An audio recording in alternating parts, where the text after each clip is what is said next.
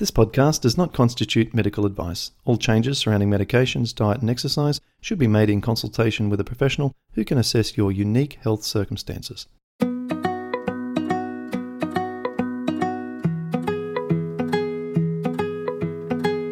Welcome to the Rheumatoid Solutions Podcast with Clint Paddison, helping you to live an easier, healthier, and happier life.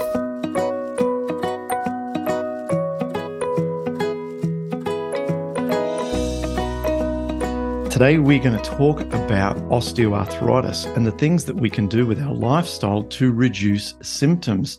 Today's guest is a researcher, and she has recently published with her team a journal paper that is called A Multidisciplinary Lifestyle Program for Metabolic Syndrome Associated Osteoarthritis The Plants for Joints Randomized Controlled Trial. I have with me Wendy Walrubenstein, and I hope I pronounced that correctly. She's all the way from the almost, Netherlands. Almost. Why did you correct me? Uh, and let's get that Von right. Rabenstein. Yeah. Yeah, I think I did better first time round, Wendy. Yeah, You've been yeah, on you this. did. Yeah, Actually, I you did. I did. I've gone backwards in my knowledge and skills. Uh, Wendy, you were on this uh, podcast uh, several months ago where we talked about somewhat of a similar study, but for rheumatoid arthritis. And for those watching on YouTube, I'll put the link to that right now on the screen if you want to go back and watch what we talked about with the results of that study with rheumatoid arthritis, which was outstanding. Today, we're going to talk about the follow up publication. And this was published in the Journal of Osteoarthritis and Cartilage. So let's kick off with the most important thing, which is the outcome. What were you looking for? What did you find? And let's hear what was achieved in this study. Yeah. Thank you, Clint. Thank you for having me again. Well, what did we achieve in this osteoarthritis trial was that people who had quite a severe form of osteoarthritis in their knees or in their hips or both experienced a um, clinical relevant and also statistically significant decrease in pain, in stiffness, and they improved physical function. And in addition, they also improved their metabolic markers like uh, LDL cholesterol, uh, blood glucose, HbA1c. Uh, they lost uh, quite some body weight, fat mass, uh, and also CRP, which is an important marker for inflammation, decreased significantly. To what extent do we feel that C reactive protein contributes to osteoarthritis? Because the message that I've put forward for many years is that there is a, a small amount of inflammation going on in osteoarthritis, and this contributes to the progression of the disease. Is this also what your research has has uncovered, and uh, um, how significant do you think C-reactive protein is in the progression? Yeah, that's a great question, uh, Clint, because indeed, you could say that there are some phenotypes of osteoarthritis. So, of course, uh, we have the, uh, let's say, trauma induced osteoarthritis. Uh, for example, when you have an accident or you have um, you are hurt while uh, doing exercise or something, that is a very specific form of osteoarthritis. But most people suffer from this metabolic syndrome associated osteoarthritis. And that is specifically what we studied.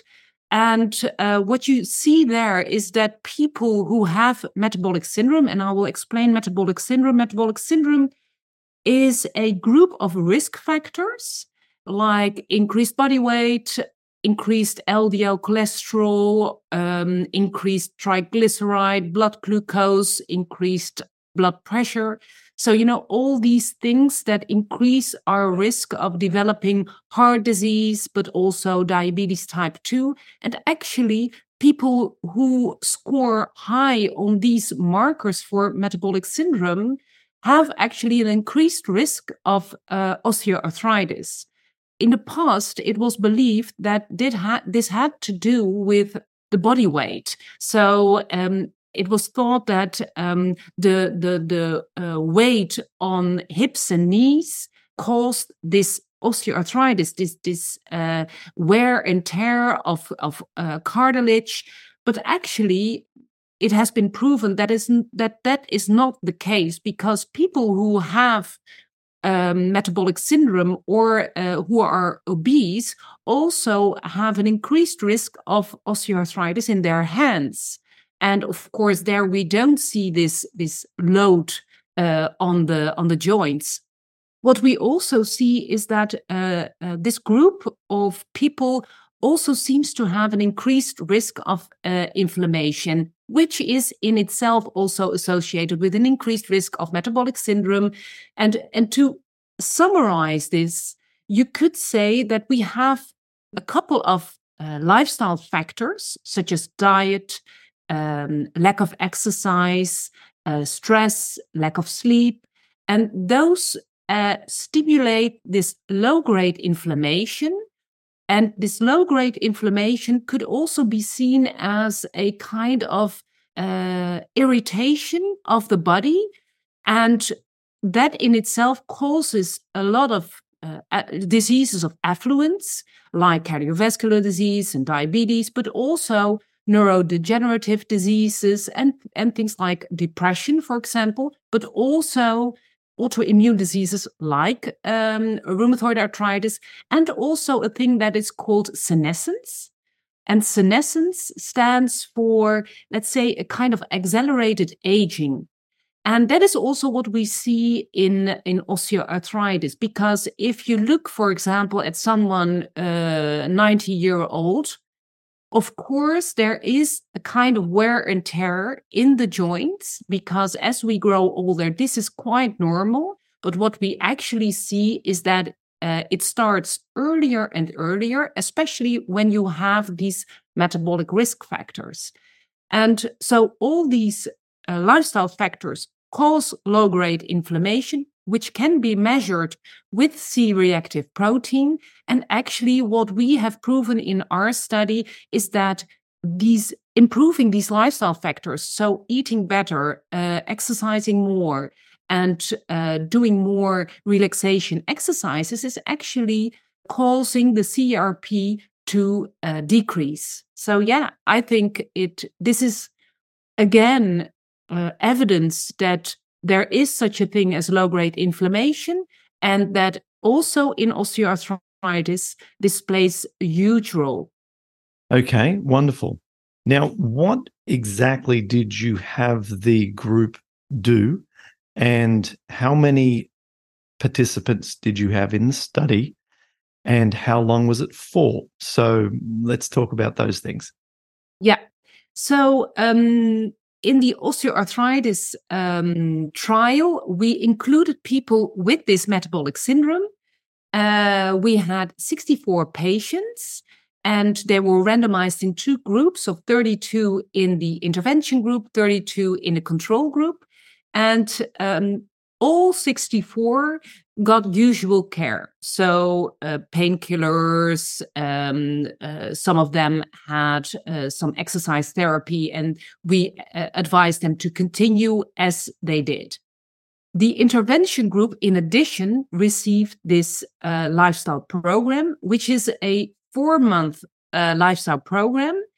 and it it was composed of 10 group meetings and it started with a great cooking class uh, given by a specialized vegan chef who was specialized in plant based cooking for health. And um, uh, this cooking class was specifically aimed at um, uh, trying all these new uh, delicious um, plates because, of course, cooking different is very important, but it is also about developing your taste um, and to be clear for yourself about what you like. Do you like Middle Middle Eastern style cooking? Do you like Asian style cooking and stuff like that? So we were very much involved together in this tasting and uh, liking, etc.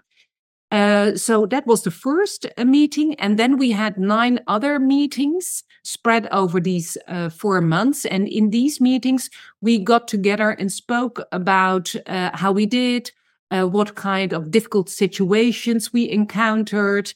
Uh, for example, eating out, eating with friends. We did a lot of education. So we are very much convinced that, like like you do, Clint, that explaining people how the body works is such a um, such an important uh, part of improving your lifestyle because if you know how it works then you are so much more motivated to do the things that really help your body um, so we did that. Um, and of course, it was also about experience. Like with uh, the tasting at the start, we experienced uh, different styles of exercise. So all kinds of exercise from yoga to strength training. It was all about encountering the pain. Because of course, if you have any form of arthritis and you start to exercise, then you are confronted with, for example, a pain in your wrist, and then you have to adapt your exercise. So we worked on that. And also experiencing um, relaxation exercises. And with the relaxation, it was very much focused on uh, doing all sorts of exercises and choosing what works for you. For example, a body scan or just a relaxed meditation or very slow walking in uh, uh, in nature. And we tried out everything and we uh, really um, motivated people stimulated people to choose what fits their needs. And it was also about um, planning your day carefully because sometimes we saw, for example, we had one participant who said, Well, I'm walking 10 uh, kilometers. And then the day after, I can't do anything. And so, um, with situations like that, we uh, worked on planning your week better. Uh, for example, not walking 10 kilometers, but perhaps five, but do it daily and uh, so you don't experience so much pain the day after. Well, all kinds of stuff.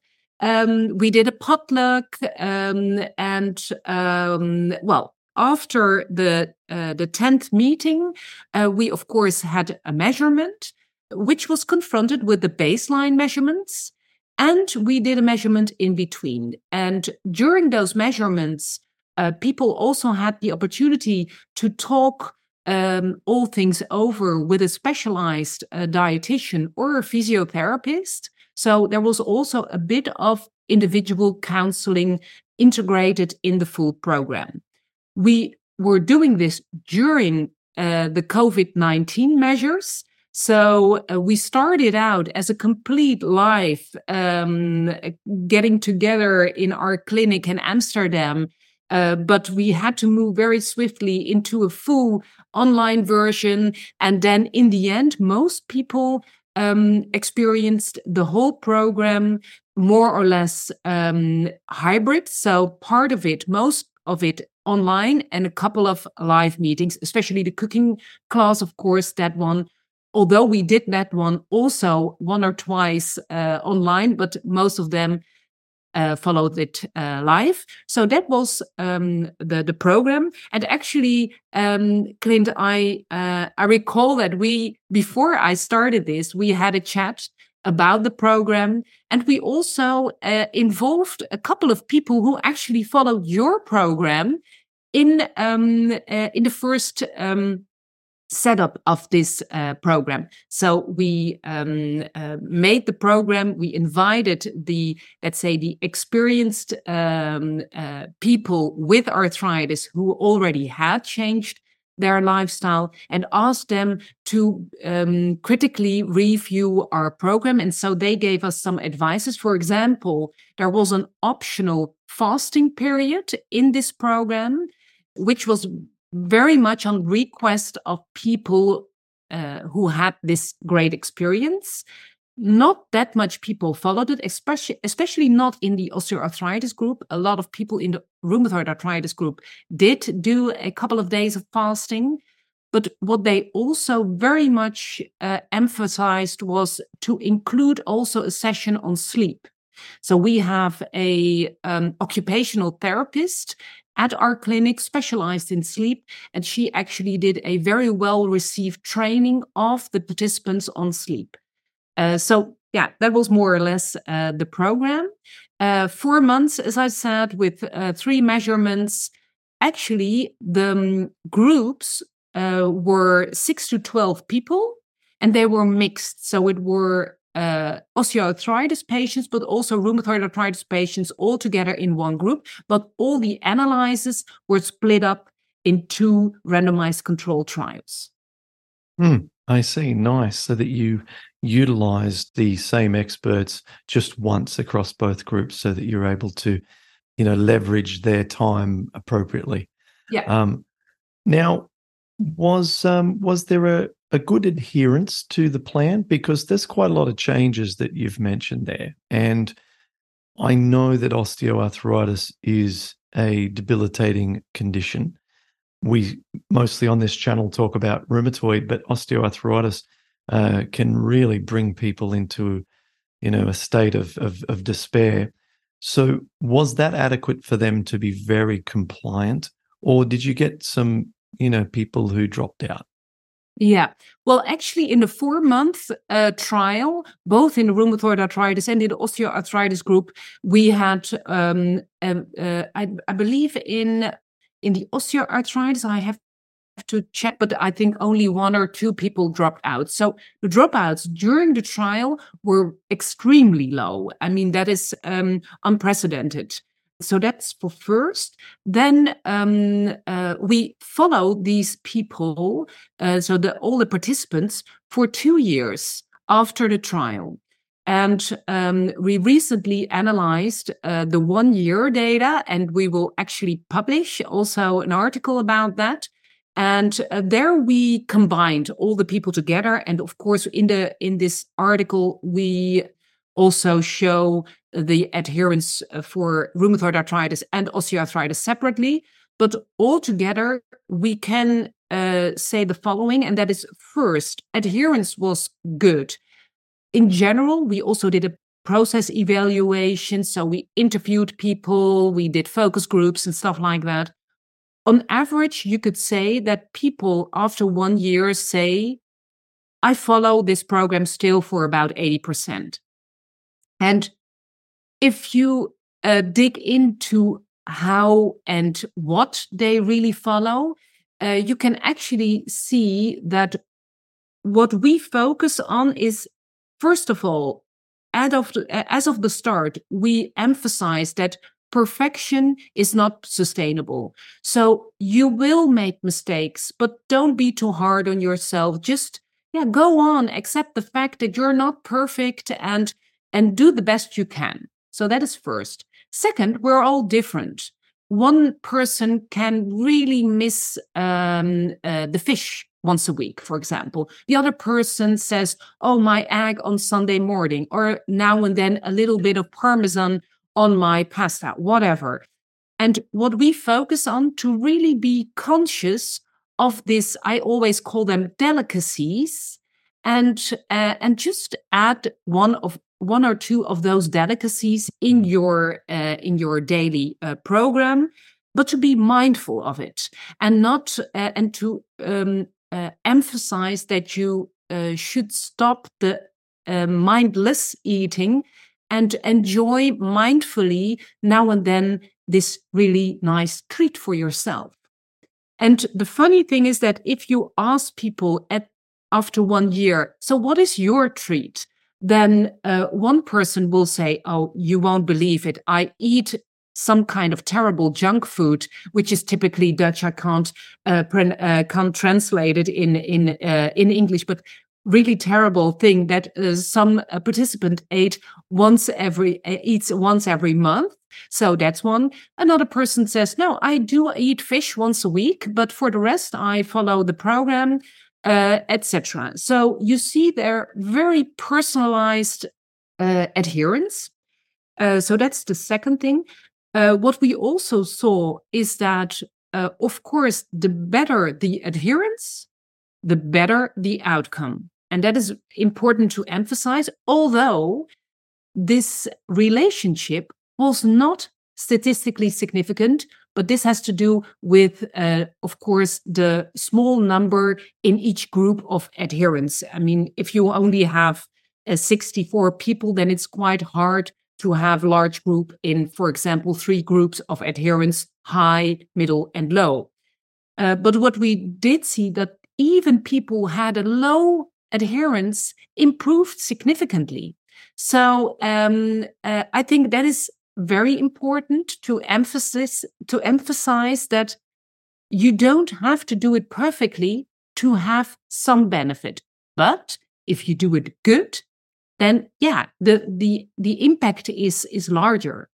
What we did see, however, and that is very interesting to my opinion, is that in the rheumatoid arthritis group, the uh, improvements continue to improve one year later. And with osteoarthritis, we saw a little bit that people bounced back, still enough to have a significant improvement uh, in comparison to start. But um, the important thing here is that, and uh, I know you you can recognize this.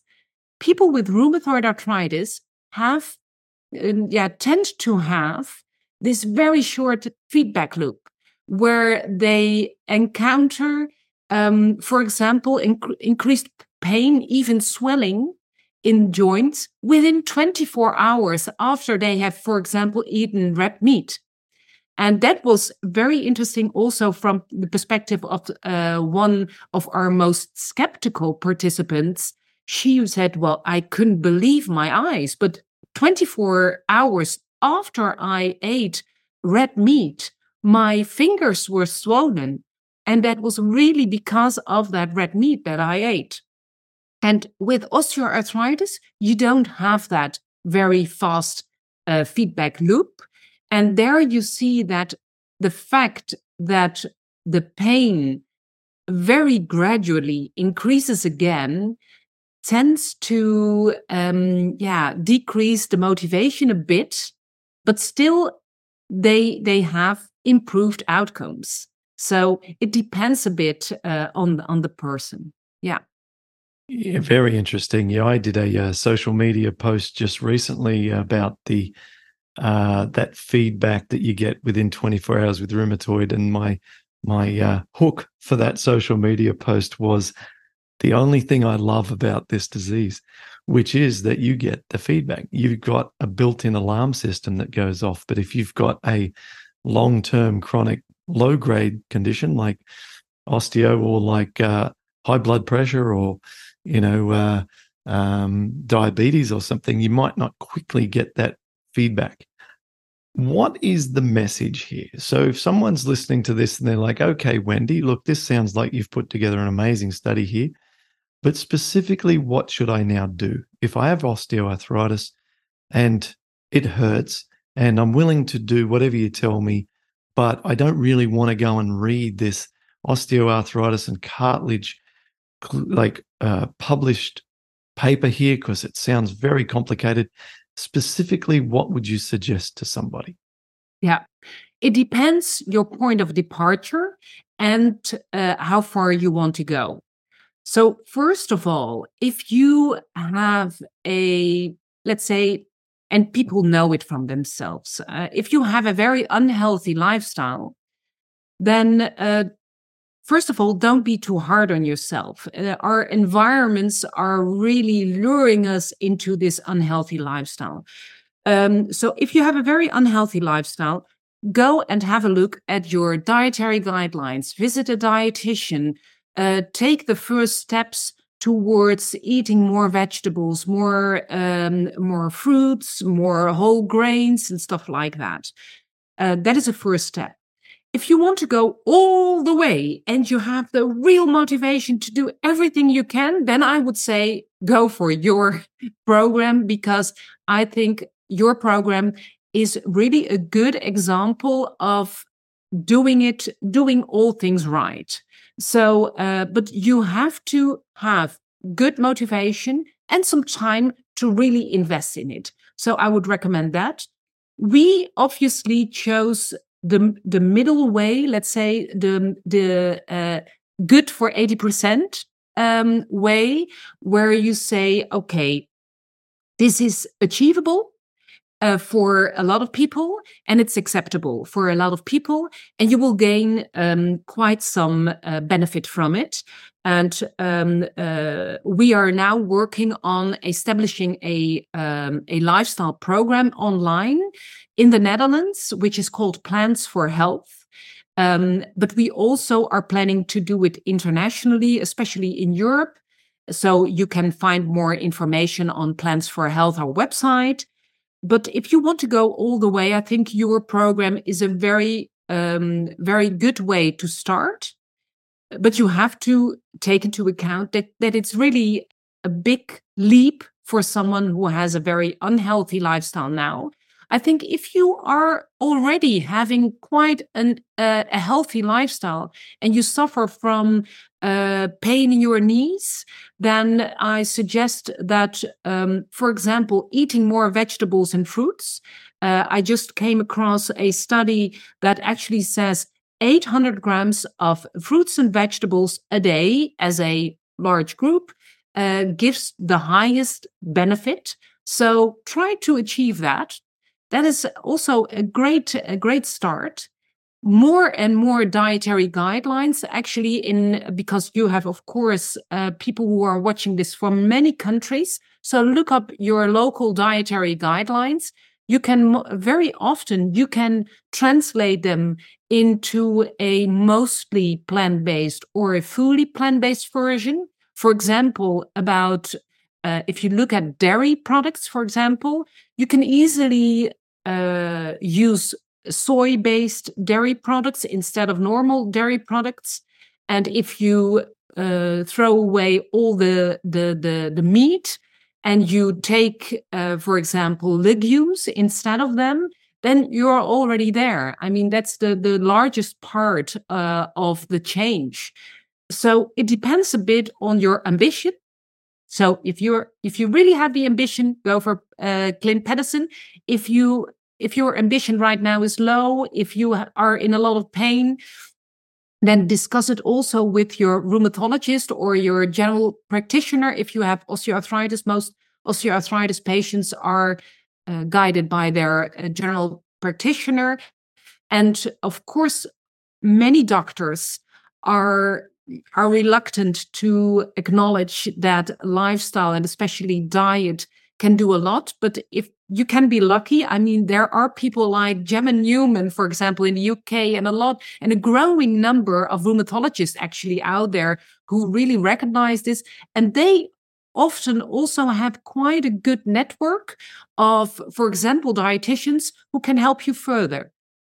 I would say don't do this by yourself because it really helps. And, and actually, what I like about your program, Clint, is also the group uh, part of it because that was what we received back mm. from our uh, patients in the process evaluation was that um, often people said don't underestimate um, the effect of peers on your ability to really do this i mean a lot of people say no no no i don't want to be in a group i don't i want to do this all by myself but for example you and i are of course uh, for some people, we are health freaks. Whereas if you have a peer who says to you, no, it's really easy. If you do this uh, overnight oats, if you take this soy yogurt with a little, uh, a little bit of muesli, then you have a great, um, a, a great uh, breakfast, for example, then it's much more acceptable than if you are, uh, than when you or, or I are telling them, you know, what you should do. You should do you should uh, drink green smoothies every morning you know? It's different. Uh, that is very insightful and yes we see that a lot. Sometimes the very best uh, you know insight that someone needs is not from someone who's been doing it for 10 years but it's from someone who just did it last week. Uh, so that's really good. And i wanted to also pick up on how you talk about the medical professionals. And so that was going to be my next question is someone may have an appointment over the coming weeks with their specialist or their general practitioner, mention this conversation, maybe even take this study along that they uh, they could print out, uh, and then show the doctor, and the doctor say, "Look, the evidence is not there. There is, you know, it doesn't matter what you eat; it's just wear and tear arthritis." To what extent do you believe that we can now definitively say that that is wrong? It depends your situation, because if um, uh, if your osteoarthritis is really, let's say, at a point where you need a joint replacing surgery, this won't help you. I mean, that let's be clear on that. Um, uh, if your cartilage is totally gone, uh, I mean, uh, we have to be clear on that. That's one thing. But for most people, that is not the case.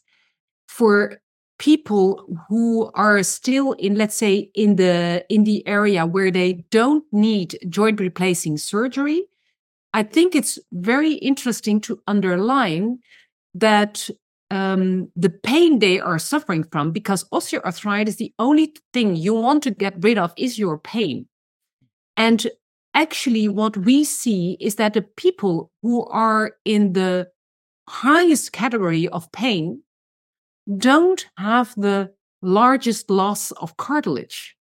So there is this, um, if you want to work on your pain and your um, specialist says to you, listen, your cartilage is still there, it's just damaged, then I would say this is something your medical specialist cannot deny that um, uh, healthier diet, exercise, and stress management will help you. I mean, it will help you um, in any way. No one in our groups got worsened, uh, worsened uh, uh, during. I mean, so it's always um, an improvement of your health, and if it doesn't um, lower your pain, then it will lower your LDL cholesterol, which is a good um, side effect as well. So I think it is very, it is a wrong thing that doctors um, discourage people to change or improve their, uh, especially their diet, because we all know by now that diet is the first and foremost risk factor of not only mortality, but also quality of life. And that is, I think that's quite clear now. Mm, I love it.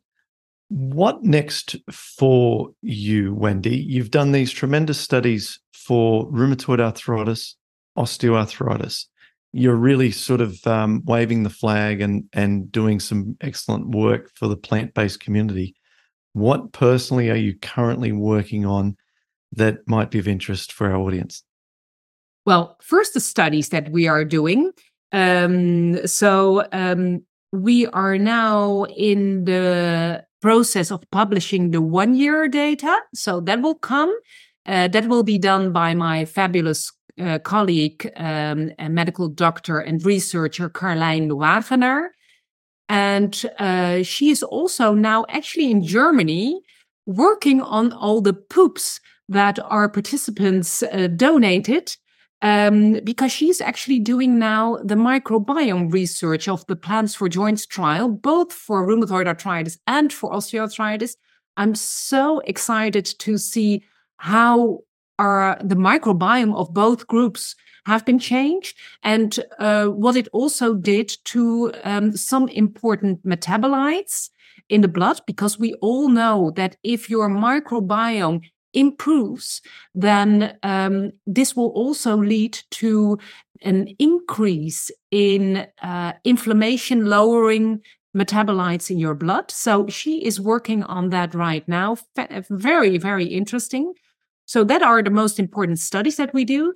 And we are actually in the process of establishing this social enterprise, which, which is called Plants for Health starting in the Netherlands, but also um, through, among others, the Physicians Association for Nutrition, uh, of which I'm in the board. Uh, that's a fabulous association for doctors, for dietitians. So if you're a doctor or a dietitian or another health professional, please take a look at the Physicians Association for Nutrition. In Australia, of course, Doctors for Nutrition is um, a comparable association. Um, so Plants for Health is actually working on offering uh, this multidisciplinary lifestyle program. And we will start with arthritis, but we uh, have the plan to extend to heart disease and to other um, diseases as well. For example, secondary prevention in cancer. So people who have had cancer uh, but are um, willing to improve their lifestyle as to prevent them from, from having cancer again. So we are working on that the important thing about Plants for Health is that we will offer these lifestyle programs. At the same time, we will do research. So we, every participant will be invited to join new research uh, as to uh, see how people improve. Um, and third, we will uh, be a great employer of, let's say, a new kind of health yeah uh, health organization. So in, uh, which is far more based on on health instead of disease. So uh, large plans and i'm actually um, working also more in the field of neurodegenerative diseases. Um, and uh, and actually you were talking about how health professionals can be somewhat reluctant to acknowledge the power of uh, of nutrition and lifestyle.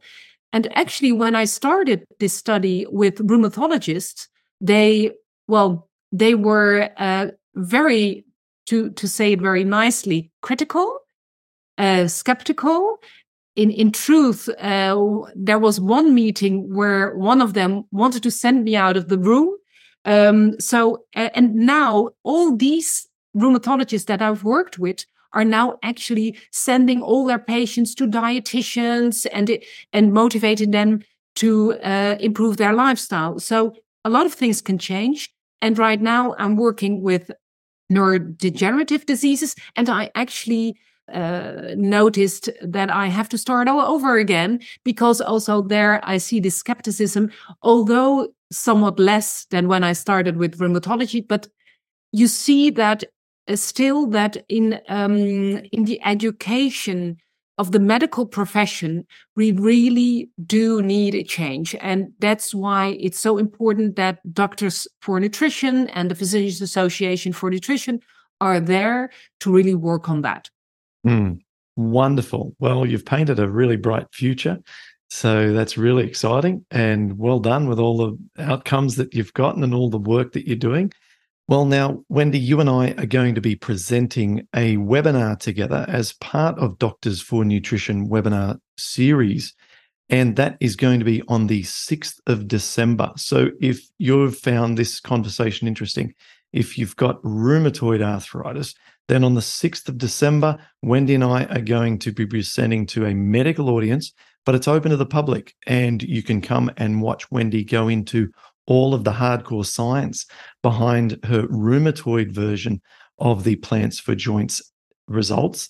And then I'll be putting that into the broader picture of all of the lifestyle changes that have been shown to be effective for rheumatoid arthritis from the spectrum of diet and uh, stress reduction, even some supplements, but certainly exercise. So uh, make sure you join Wendy and I for that if you're interested.